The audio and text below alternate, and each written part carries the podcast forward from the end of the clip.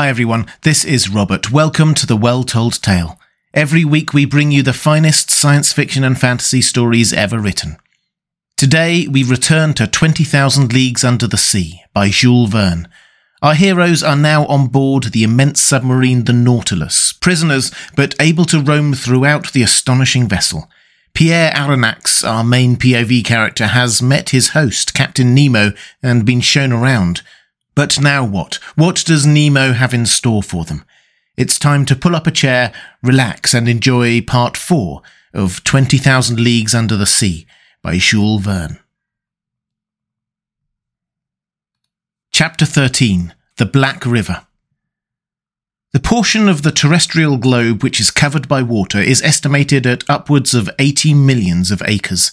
This fluid mass comprises 2 billions 250 millions of cubic miles, forming a spherical body of a diameter of 60 leagues, the weight of which would be 3 quintillions of tons. To comprehend the meaning of these figures, it is necessary to observe that a quintillion is to a billion as a billion is to unity. In other words, there are as many billions in a quintillion as there are units in a billion. This mass of fluid is equal to about the quantity of water which would be discharged by all the rivers of the earth in 40,000 years. During the geological epochs, the igneous period succeeded to the aqueous, the ocean originally prevailed everywhere. Then, by degrees, in the Silurian period, the tops of the mountains began to appear. The islands emerged, then disappeared in partial deluges, reappeared, then became settled, formed continents, till at length the earth became geographically arranged, as we see in the present day. The solid had wrested from the liquid 37,657 square miles, equal to 12,960 millions of acres. The shape of continents allows us to divide the water into five great portions the Arctic or frozen ocean, the Antarctic or frozen ocean, the Indian, the Atlantic, and Pacific oceans. The Pacific Ocean extends from north to south between the two polar circles and from east to west between Asia and America over an extent of 145 degrees of longitude. It is the quietest of seas. Its currents are broad and slow. It has medium tides and abundant rain. Such was the ocean that my fate destined me first to travel over under these strange conditions. Sir, said Captain Nemo, we will, if you please, take our bearings and fix the starting point of this voyage. It is a quarter to twelve. I will go up again to the surface. The captain pressed an electric clock three times. The pumps began to drive the water from the tanks. The needle of the manometer marked by a different pressure the ascent of the Nautilus. Then it stopped. We have arrived, said the captain. I went to the central staircase which opened onto the platform, clambered up the iron steps, and found myself on the upper part of the Nautilus. The platform was only three feet out of water. The front and back of the Nautilus was of that spindle shape which caused it justly to be compared to a cigar. I noticed that its iron plates, slightly overlaying each other, resembled the shell which clothes the bodies of our large terrestrial reptiles. It explained to me how natural it was, in spite of all glasses, that this boat should have been taken for a marine animal. Toward the middle of the platform, the longboat, half buried in the hull of the vessel, formed a slight excrescence. Fore and aft rose two cages of medium height with inclined sides and partly closed by thick lenticular glasses, one destined for the steersman who directed the Nautilus, the other containing a brilliant lantern to give light on the road. The sea was beautiful, the sky pure. Scarcely could the long vehicle feel the broad undulations of the ocean, a light breeze from the east rippled the surface of the waters. The horizon, free from fog, made observation easy. Nothing was in sight. Not a quicksand, not an island, a vast desert. Captain Nemo, by the help of his sextant, took the altitude of the sun, which ought also to give the latitude. He waited for some moments till its disk touched the horizon. While taking observations, not a muscle moved. The instrument could not have been more motionless than a hand of marble. Twelve o'clock, sir, said he. I cast a last look upon the sea, slightly yellowed by the Japanese coast, and descended to the saloon. And now, sir, I leave you to your studies, added the captain. Our course is east northeast. Our depth is 26 fathoms. Here are maps on a large scale by which you may follow it. The saloon is at your disposal, and with your permission, I will retire. Captain Nemo bowed, and I remained alone, lost in thoughts all bearing on the commander of the Nautilus. For a whole hour I was deep in these reflections, seeking to pierce this mystery so interesting to me. Then my eyes fell upon the vast planisphere spread out upon the table, and I placed my finger on the very spot where the given latitude and longitude crossed. The sea has its large rivers like the continents. They are special currents known by their temperature and their colour. The most remarkable of these is known by the name of the Gulf Stream, Science has decided on the globe the direction of five principal currents one in the North Atlantic, a second in the South, a third in the North Pacific, a fourth in the South, and a fifth in the Southern Indian Ocean. It is even probable that a sixth current existed at one time or another in the Northern Indian Ocean, when the Caspian Sea and Aral Seas formed but one vast sheet of water. At this point indicated on the planisphere, one of these currents was rolling, the Kuro Scivo of the Japanese, the Black River, which, leaving the Gulf of Bengal, where it is warmed by the perpendicular rays of a tropical sun, crosses the Straits of Malacca along the coast of Asia, turns into the North Pacific to the Aleutian Islands, carrying with it trunks of camphor trees and other indigenous productions, and edging the waves of the ocean with the pure indigo of its warm water. It was this current that the Nautilus was to follow. I followed it with my eye, saw it lose itself in the vastness of the Pacific, and felt myself drawn with it when Ned Land and Conseil appeared at the door of the saloon. My two brave companions remained petrified at the sight of the wonders spread before them. Where are we? exclaimed the Canadian. In the museum at Quebec. My friends, I answered, making a sign for them to enter, you are not in Canada, but on board the Nautilus, fifty yards below the level of the sea.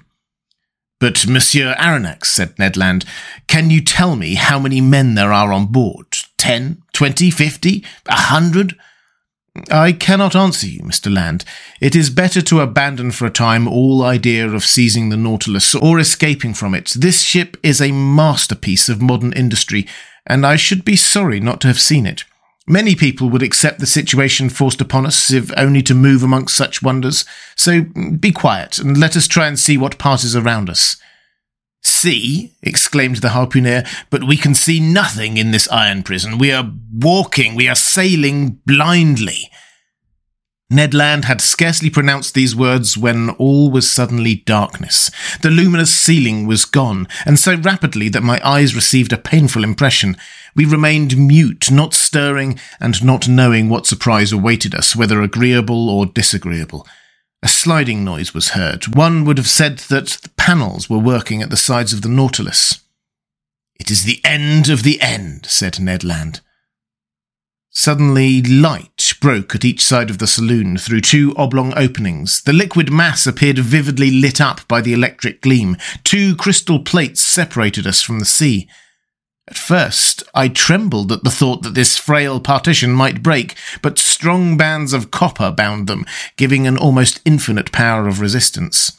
The sea was distinctly visible for a mile all round the Nautilus. What a spectacle! What pen can describe it? Who could paint the effects of the light through those transparent sheets of water and the softness of the successive gradations from the lower to the superior strata of the ocean? We know the transparency of the sea and that its clearness is far beyond that of rock water. The mineral and organic substances which it holds in suspension heightens its transparency. In certain parts of the ocean at the Antilles under 75 fathoms of water can be seen with surprising clearness a bed of sand. The penetrating power of the solar rays does not seem to cease for a depth of 150 fathoms. But in this middle fluid travelled over by the Nautilus, the electric brightness was produced even in the bosom of the waves. It was no longer luminous water, but liquid light. On each side, a window opened into this unexplored abyss. The obscurity of the saloon showed to advantage the brightness outside, and we looked out as if this pure crystal had been the glass of an immense aquarium. You wish to see, friend Ned? Well, now you see. Curious, curious. muttered the Canadian, who, forgetting his ill temper, seemed to submit to some irresistible attraction, and one would come further than this to admire such a sight.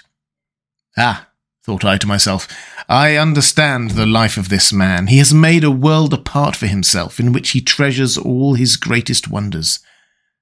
For two whole hours, an aquatic army escorted the Nautilus. During their games, their bounds, while rivaling each other in beauty, brightness, and velocity, I distinguished the banded mullet, marked by a double line of black, the round-tailed goby of a white colour with violet spots on the back, a Japanese scombrus, a beautiful mackerel of those seas with a blue body and silvery head, the brilliant azurors, whose name alone defies description, some banded spares with variegated fins of blue and yellow, the woodcocks of the seas, some specimens of which attain a yard in length, Japanese salamanders, spider lampreys, serpents six feet long with eyes small and lively and a huge mouth bristling with teeth, and many other species.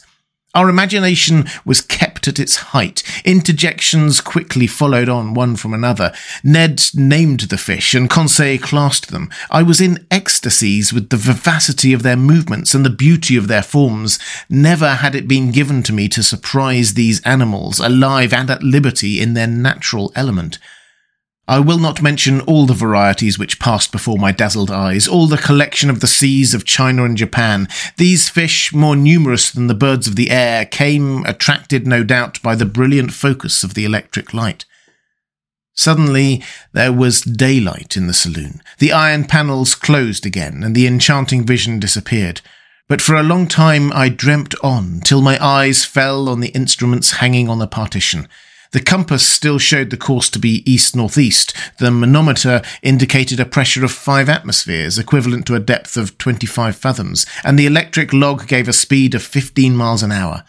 I expected Captain Nemo, but he did not appear. The clock marked the hour of five. Ned Land and Conseil returned to their cabin, and I retired to my chamber. My dinner was ready. It was composed of turtle soup made of the most delicate hawksbills, of a surmullet served with a puff paste, the liver of which, prepared by itself, was most delicious, and fillets of the emperor holocanthus, the savour of which seemed to me superior even to salmon. I passed the evening reading, writing, and thinking. Then sleep overpowered me, and I stretched myself on my couch of Zostera and slept profoundly whilst the Nautilus was gliding rapidly through the current of the Black River.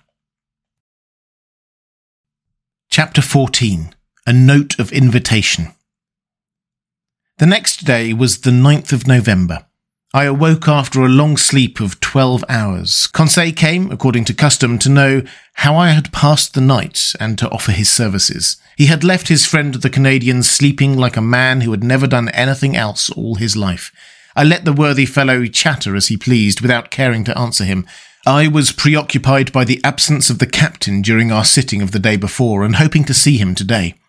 As soon as I was dressed, I went into the saloon. It was deserted.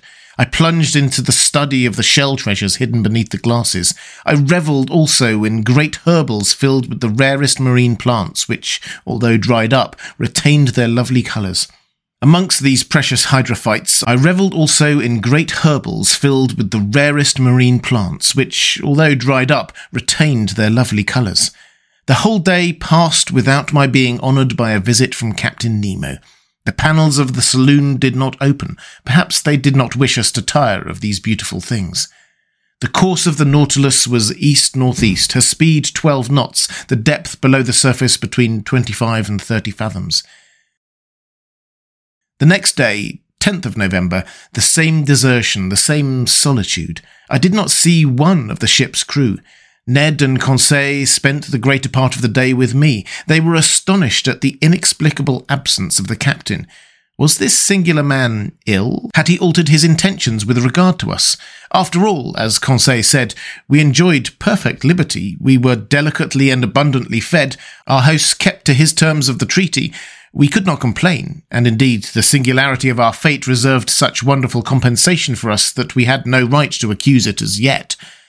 That day I commenced the journal of these adventures, which has enabled me to relate them with more scrupulous exactitude and minute detail. I wrote it on paper made from the Zostera marina.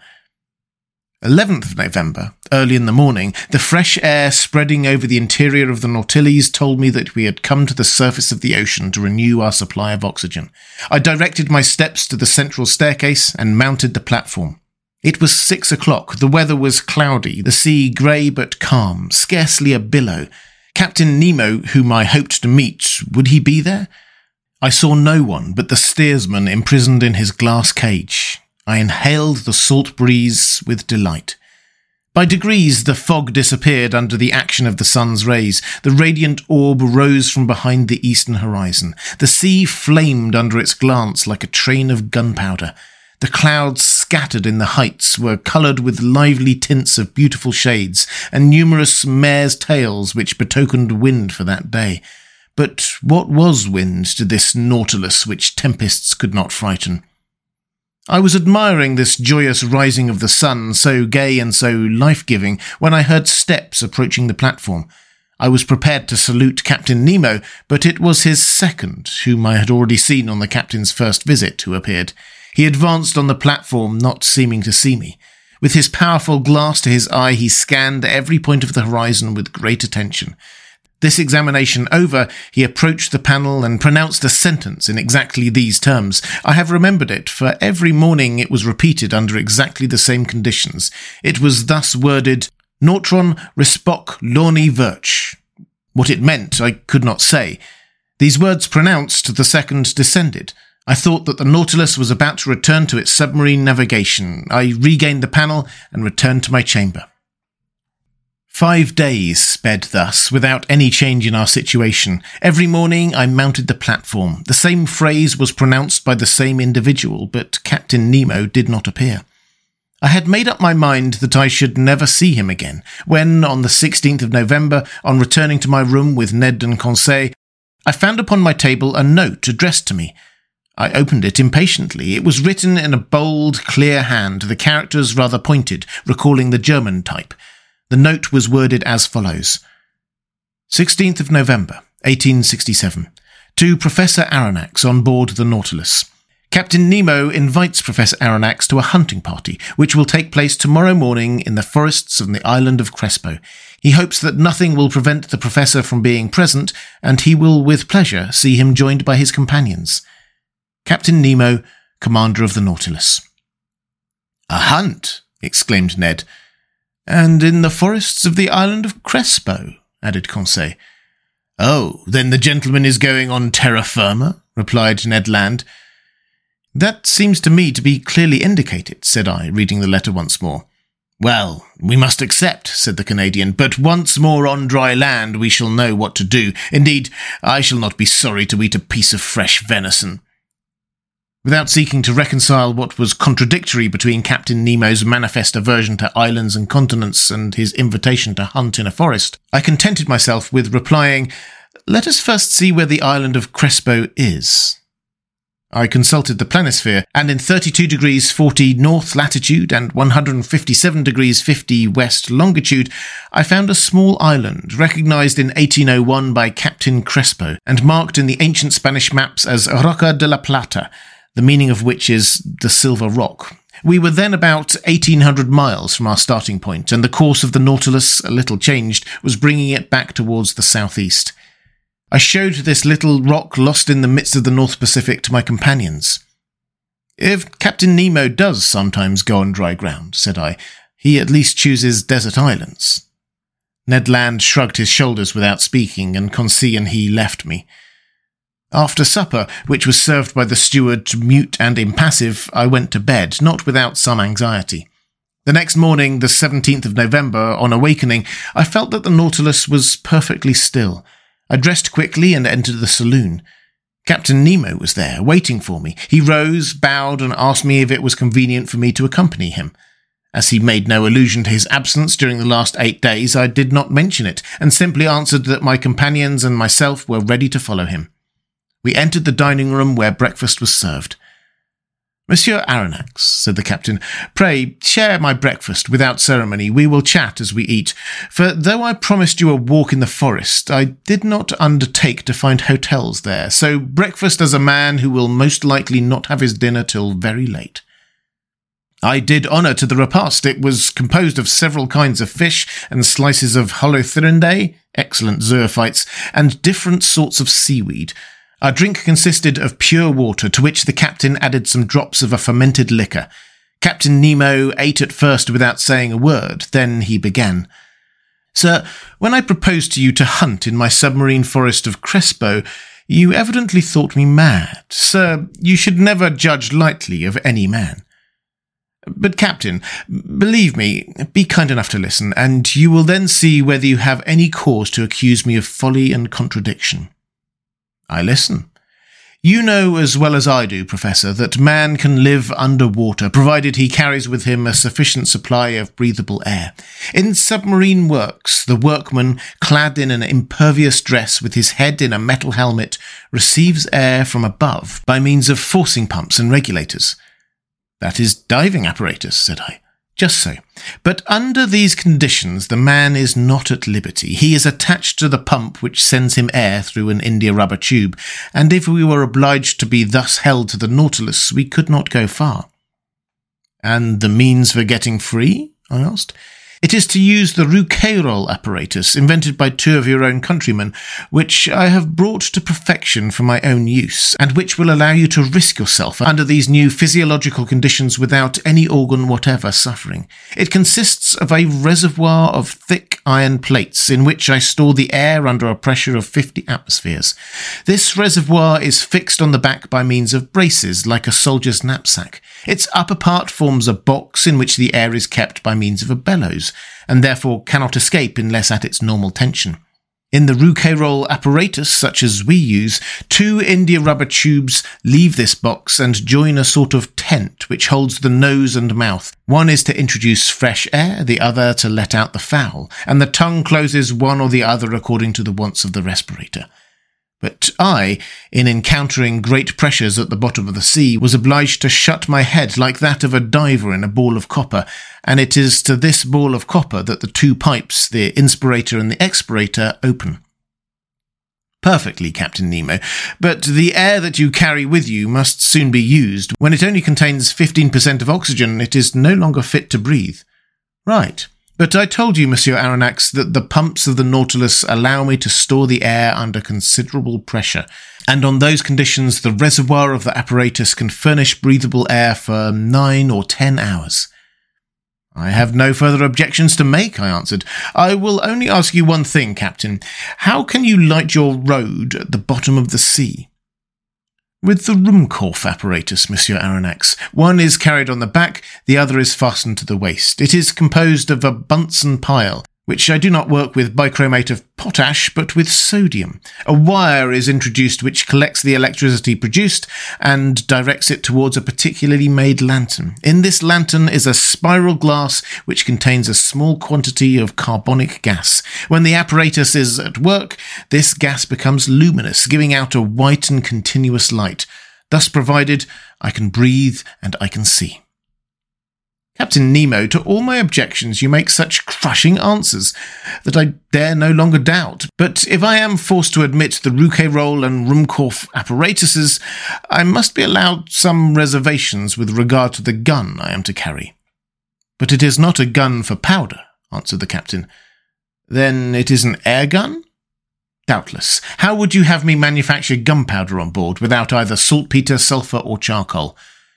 Besides, I added, to fire under water in a medium 855 times denser than the air, we must conquer very considerable resistance.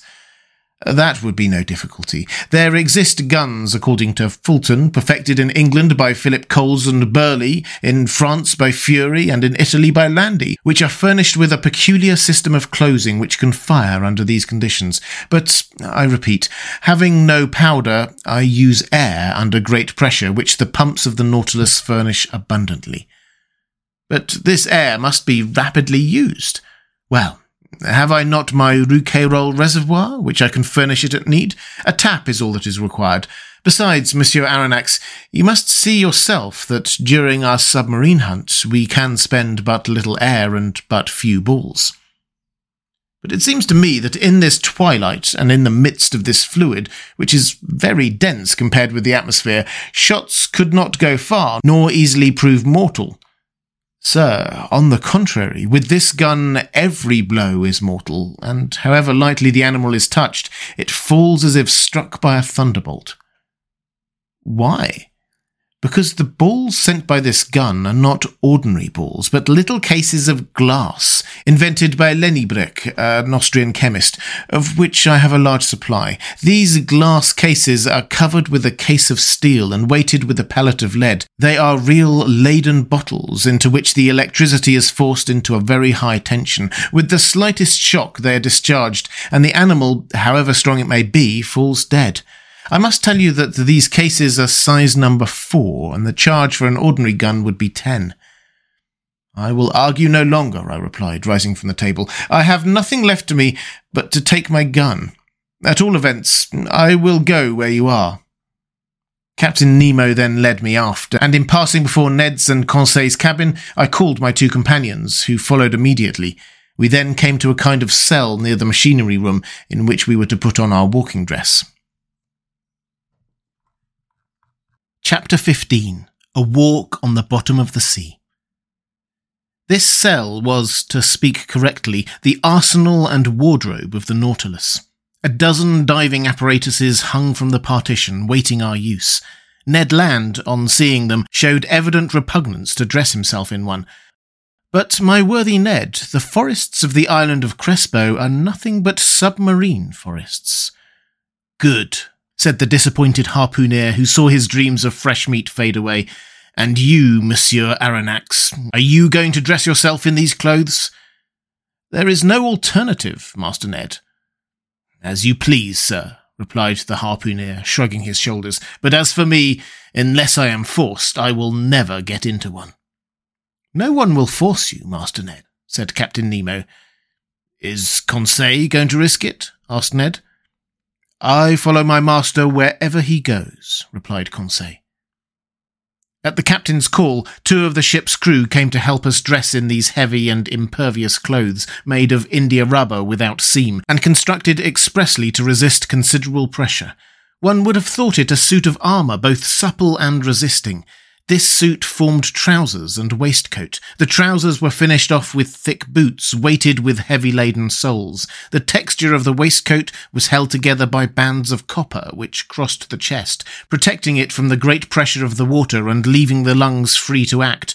The sleeves ended in gloves, which in no way restrained the movement of the hands. There was a vast difference noticeable between these consummate apparatuses and the old cork breastplates, jackets, and other contrivances in vogue during the 18th century. Captain Nemo and one of his companions, a sort of Hercules who must have possessed great strength, Conseil and myself were soon enveloped in the dresses. There remained nothing more to be done but to enclose our heads in the metal box. But before proceeding to this operation, I asked the captain's permission to examine the guns we were to carry. One of the Nautilus's men gave me a simple gun, the butt end of which, made of steel, hollow in the centre, was rather large. It served as a reservoir for compressed air, which a valve, worked by a spring, allowed to escape into a metal tube. A box of projectiles in a groove in the thickness of the butt end contained about twenty of these electric balls, which, by means of a spring, were forced into the barrel of the gun. As soon as one shot was fired, another was ready. Captain Nemo, said I. This arm is perfect and easily handled. I only ask to be allowed to try it. But how shall we gain the bottom of the sea? At this moment, Professor, the Nautilus is stranded in five fathoms, and we have nothing to do but start. But how shall we get off? You shall see. Captain Nemo thrust his head into the helmet. Conseil and I did the same, not without hearing an ironical Good sport from the Canadian. The upper part of our dress terminated in a copper collar upon which was screwed the metal helmet. Three holes protected by thick glass allowed us to see in all directions by simply turning our head in the interior of the headdress. As soon as it was in position, the apparatus on our backs began to act, and for my part, I could breathe with ease. With the lamp hanging from my belt and the gun in my hand, I was ready to set out, but, to speak the truth, imprisoned in these heavy garments and glued to the deck by my leaden soles, it was impossible for me to take a step. But this state of things was provided for. I felt myself being pushed into a little room contiguous to the wardrobe room. My companions followed, towed along in the same way. I heard a watertight door furnished with stopper plates close upon us, and we were wrapped in profound darkness. After some minutes, a loud hissing was heard. I felt the cold mount from my feet to my chest. Evidently, from some part of the vessel, they had, by means of a tap, given entrance to the water which was invading us and with which the room was soon filled. A second door, cut in the side of the Nautilus, then opened. We saw a faint light. In another instant, our feet trod the bottom of the sea. And now, how can I retrace the impression left upon me by that walk under the waters? Words are impotent to relate such wonders. Captain Nemo walked in front, his companion followed some steps behind. Conseil and I remained near each other, as if an exchange of words had been possible through our metallic cases. I no longer felt the weight of my clothing, or of my shoes, of my reservoir of air, or my thick helmet, in the midst of which my head rattled like an almond in its shell. The light which lit the soil 30 feet below the surface of the ocean astonished me by its power. The solar rays shone through the watery mass easily and dissipated all colour, and I clearly distinguished objects at a distance of a 150 yards. Beyond that, the tints darkened into fine gradations of ultramarine and faded into vague obscurity. Truly, this water which surrounded me was but another air, denser than the terrestrial atmosphere, but almost as transparent. Above me was the calm surface of the sea. We were walking on fine, even sand, not wrinkled as on a flat shore, which retains the impression of the billows. This dazzling carpet, really a reflector, repelled the rays of the sun with wonderful intensity, which accounted for the vibration which penetrated every atom of liquid. Shall I be believed when I say that, at the depth of thirty feet, I could see as if I was in broad daylight? For a quarter of an hour I trod on this sand, sown with the impalpable dust of shells. The hull of the Nautilus, resembling a long shoal, disappeared by degrees, but its lantern, when darkness should overtake us in the waters, would help to guide us on board by its distinct rays. Soon forms of objects outlined in the distance were discernible. I recognized magnificent rocks, hung with a tapestry of zoophytes of the most beautiful kind, and I was at first struck by the peculiar effect of this medium. It was then ten in the morning. The rays of the sun struck the surface of the waves at a rather oblique angle, and then at the touch of their light decomposed by refraction as through a prism. Flowers, rocks, plants, shells, and polypi were shaded at the edges by the seven solar colours. It was marvellous, a feast for the eyes, this complication of coloured tints, a perfect kaleidoscope of green, yellow, orange, violet, indigo, and blue. In one word, the whole palette of an enthusiastic colourist. Why could I not communicate to Conseil the lively sensations which were mounting to my brain and rival him in expressions of admiration? For aught I knew, Captain Nemo and his companion might be able to exchange thoughts by means of signs previously agreed upon. So, for want of better, I talked to myself. I declaimed in the copper box which covered my head, thereby expending more air in vain words than was perhaps expedient. Various kinds of isis, clusters of pure tuft coral, prickly fungi, and anemones formed a brilliant garden of flowers, enamelled with porphyry, decked with their collarets of blue tentacles, sea stars studding the sandy bottom, together with asterophytons like fine lace embroidered by the hands of naiads, whose festoons were waved by the gentle undulations caused by our walk. It was a real grief to me to crush under my feet the brilliant specimens of mollusks which strewed the ground by thousands, of hammerheads, of staircases and red helmet shells, angel wings, and many others produced by this inexhaustible ocean, but we were bound to walk. So we went on, whilst above our heads waved shoals of physalides, leaving their tentacles to float in their train, medusae whose umbrellas of opal or rose pink scalloped with a band of blue, sheltered us from the rays of the sun, which in the darkness would have strewn our path with phosphorescent light. All these wonders I saw in the space of a quarter of a mile, scarcely stopping and following Captain Nemo, who beckoned me on by signs. Soon the nature of the soil changed. To the sandy plain succeeded an extent of slimy mud, which the Americans call ooze. We then travelled over a plain of seaweed of wild and luxuriant vegetation. This sward was of close texture and soft to the feet, and rivalled the softest carpet woven by the hand of man. But whilst verdure was spread at our feet, it did not abandon our heads. A light network of marine plants, of that inexhaustible family of seaweeds, of which more than 2,000 kinds are known, grew on the surface of the water. I saw long ribbons of fucus floating, some globular, some tuberous. I noticed that the green plants kept nearer the top of the sea, whilst the red were at a greater depth, leaving to the black or brown hydrophytes the care of forming gardens and parterres in the remote beds of the ocean. We had quitted the Nautilus about an hour and a half. It was near noon. I knew by the perpendicularity of the sun's rays, which were no longer refracted. The magical colours disappeared by degrees, and the shades of emerald and sapphire were effaced. We walked with a regular step which rang upon the ground with astonishing intensity. The slightest noise was transmitted with a quickness to which the ear is unaccustomed on the earth. Indeed, water is a better conductor of sound than air, in the ratio of four to one. At this period, the earth sloped downwards. The light took a uniform tint. We were at a depth of 105 yards and 20 inches, undergoing a pressure of six atmospheres. At this depth, I could still see the rays of the sun, though feebly. To their intense brilliancy had succeeded a reddish twilight, the lowest state between day and night, but we could still see well enough. It was not necessary to resort to the apparatus as yet. At this moment, Captain Nemo stopped. He waited till I joined him and then pointed to an obscure mass looming in the shadow at a short distance. It is the forest of the island of Crespo, thought I and I was not mistaken. Chapter 16 A Submarine Forest We had at last arrived on the borders of this forest, doubtless one of the finest of Captain Nemo's immense domains. He looked upon it as his own, and considered he had the same right over it that the first men had in the first days of the world, and indeed who would have disputed with him the possession of this submarine property? What other hardier pioneer would come, hatchet in hand, to cut down the dark copses? This forest was comprised of large tree plants, and the moment we penetrated under its vast arcades, I was struck by the singular position of their branches, a position I had not yet observed.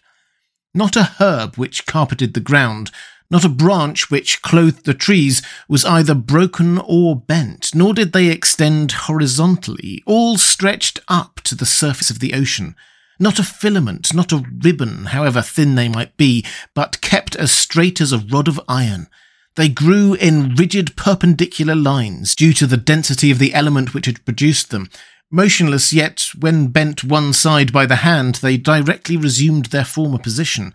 Truly, it was the region of perpendicularity. I soon accustomed myself to this fantastic position, as well as to the comparative darkness which surrounded us.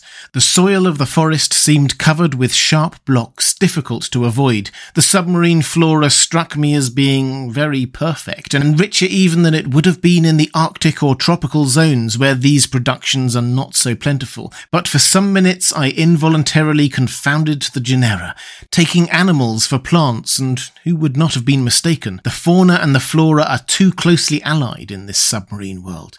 These plants are self-propagated, and the principle of their existence is in the water which upholds and nourishes them. The greater number, instead of leaves, shoot forth blades of capricious shapes, comprised within a scale of colours pink, carmine, green, olive, fawn, and brown. Curious anomaly, fantastic element, said an ingenious naturalist, in which the animal kingdom blossoms and the vegetable does not. In about an hour, Captain Nemo gave the signal to halt. I, for my part, was not sorry, and we stretched ourselves under an arbour of alariae, the thin long blades of which stood up like arrows. This short rest seemed delicious to me. There was nothing wanting but the charm of conversation, but impossible to speak, impossible to answer, I only put my great copperhead to Conseil's. I saw the worthy fellow's eyes glistening with delight, and to show his satisfaction, he shook himself in his breastplate of air in the most comical way in the world. After four hours of this walking, I was surprised not to find myself dreadfully hungry. How to account for this state of the stomach I could not tell, but instead I felt an insurmountable desire to sleep, which happens to all divers, and my eyes soon closed behind the thick glass, and I fell into a heavy slumber, which the movement alone had prevented before. Captain Nemo and his robust companion, stretched in the clear crystal, set us the example. How long I remained buried in this drowsiness I cannot judge, but when I woke, the sun seemed sinking towards the horizon. Captain Nemo had already risen, and I was beginning to stretch my limbs when an unexpected apparition brought me briskly to my feet. A few steps off, a monstrous sea spider, about thirty-eight inches high, was watching me with squinting eyes, ready to spring upon me. Though my diver's dress was thick enough to defend me from the bite of this animal, I could not help shuddering with horror. Conseil and the sailor of the Nautilus awoke at this moment. Captain Nemo pointed out the hideous crustacean, which a blow from the butt end of the gun knocked over, and I saw the horrible claws of the monster writhe in terrible convulsions. This incident reminded me that other animals more to be feared might haunt these obscure depths, against whose attacks my diving dress would not protect me. I had never thought of it before, but I now resolved to be on my guard.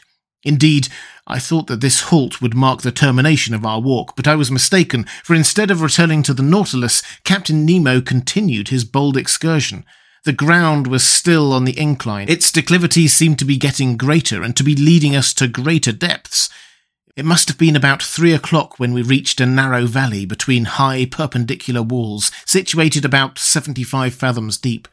Thanks to the perfection of our apparatus, we were 45 fathoms below the limit which nature seems to have imposed on man as to his submarine excursions. I say 75 fathoms, though I had no instrument by which to judge the distance. But I knew that even in the clearest waters the solar rays could not penetrate further, and accordingly the darkness deepened. At ten paces not an object was visible. I was groping my way when I suddenly saw a brilliant white light. Captain Nemo had just put his electric apparatus into use. His companion did the same, and Conseil and I followed their example. By turning a screw, I established a communication between the wire and the spiral glass, and the sea, lit by our four lanterns, was illuminated for a circle of thirty-six yards. As we walked, I thought the light of our Ruhmkorff apparatus could not fail to draw some inhabitant from its dark couch, but if they did approach us, they at least kept at a respectful distance from the hunters. Several times I saw Captain Nemo stop, put his gun to his shoulder, and after some moments drop it and walk on. At last, after about four hours, this marvellous excursion came to an end. A wall of superb rocks in an imposing mass rose before us, a heap of gigantic blocks, an enormous steep granite shore forming dark grottos, but which presented no practical slope. It was the prop of the island of Crespo. It was the earth. Captain Nemo stopped suddenly. A gesture of his brought us all to a halt, and however desirous I might be to scale the wall, I was obliged to stop. Here ended Captain Nemo's domains, and he would not go beyond them. Further on was a portion of the globe he might not trample upon. The return began. Captain Nemo had returned to the head of his little band, directing their course without hesitation. I thought we were not following the same route to return to the Nautilus. The new road was very steep and consequently very painful. We approached the surface of the sea rapidly, but this return to the upper strata was not so sudden as to cause relief from the pressure too rapidly, which might have produced serious disorder in our organization and brought on internal lesions so fatal to divers. Very soon, light reappeared and grew, and the sun being low on the horizon, the refraction edged the different objects with a spectral ring. At ten yards and a half deep, we walked amidst a shoal of little fishes of all kinds, more numerous than the birds of the air, and also more agile. But no aquatic game worthy of a shot had as yet met our gaze, when at that moment I saw the captain shoulder his gun quickly and follow a moving object into the shrubs. He fired, I heard a slight hissing, and a creature fell stunned at some distance from us. It was a magnificent sea otter, the only exclusively marine quadruped. This otter was five feet long and must have been very valuable. Its skin, chestnut brown above and silvery underneath, would have made one of those beautiful furs so sought after in the Russian and Chinese markets. The fineness and lustre of its coat would certainly fetch eighty pounds. I admired this curious mammal with its rounded head ornamented with short ears, its round eyes, and its white whiskers like those of a cat, with webbed feet and nails and tufted tail. This precious animal, hunted and tracked by fishermen, has now become very rare and taken refuge chiefly in the northern parts of the Pacific, or probably its race would soon become extinct. Captain Nemo's companion took the beast, threw it over his shoulder, and we continued our journey. For one hour, a plain of sand lay stretched before us. Sometimes it rose to within two yards, and sometimes inches of the surface of the water, I then saw our image clearly reflected, drawn inversely, and above us appeared an identical group reflecting our movements and actions. In a word, like us in every point, except that they walked with their heads downward and their feet in the air. Another effect I noticed, which was the passage of thick clouds, which formed and vanished rapidly, but on reflection I understood that these seeming clouds were due to the varying thickness of the reeds at the bottom, and I could even see the fleecy foam which their broken tops multiplied on the water, and the shadows of large birds passing over our heads, whose rapid flight I could discern on the surface of the sea. On this occasion, I was witness to one of the finest gunshots which ever made the nerves of a hunter thrill. A large bird of great breadth of wing, clearly visible, approached, hovering over us. Captain Nemo's companion shouldered his gun and fired when it was only a few yards above the waves. The creature fell stunned, and the force of its fall brought it within the reach of dexterous hunter's grasp. It was an albatross of the finest kind. Our march had not been interrupted by this incident. For two hours we followed those sandy plains, then fields of algae, very disagreeable to cross. Candidly, I could do no more when I saw a glimmer of light which, for a half mile, broke the darkness of the waters. It was the lantern of the Nautilus. Before twenty minutes were over, we should be on board, and I should be able to breathe with ease, for it seemed that my reservoir supplied air very deficient in oxygen. But I did not reckon on an accidental meeting which delayed our arrival for some time. I had remained some steps behind when I presently saw Captain Nemo come hurriedly towards me. With his strong hand, he bent me to the ground, his companion doing the same to Conseil.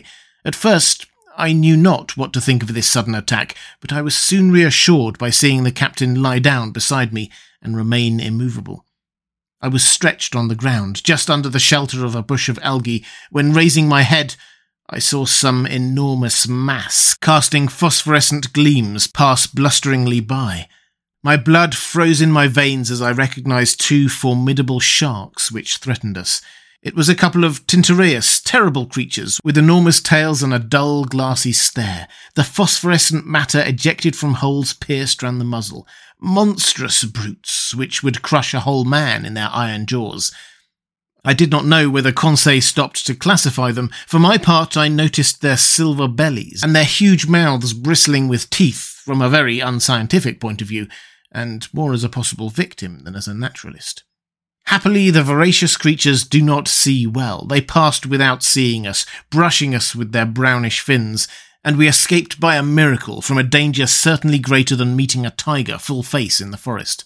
Half an hour after, guided by the electric light, we reached the Nautilus. The outside door had been left open, and Captain Nemo closed it as soon as we had entered the first cell. He then pressed a knob. I heard the pumps working in the midst of the vessel. I felt the water sinking from around me, and in a few moments the cell was entirely empty. The inside door then opened, and we entered the vestry. There our diving dress was taken off, not without some trouble, and fairly worn out from want of food and sleep, I returned to my room, in great wonder at this surprising excursion at the bottom of the sea.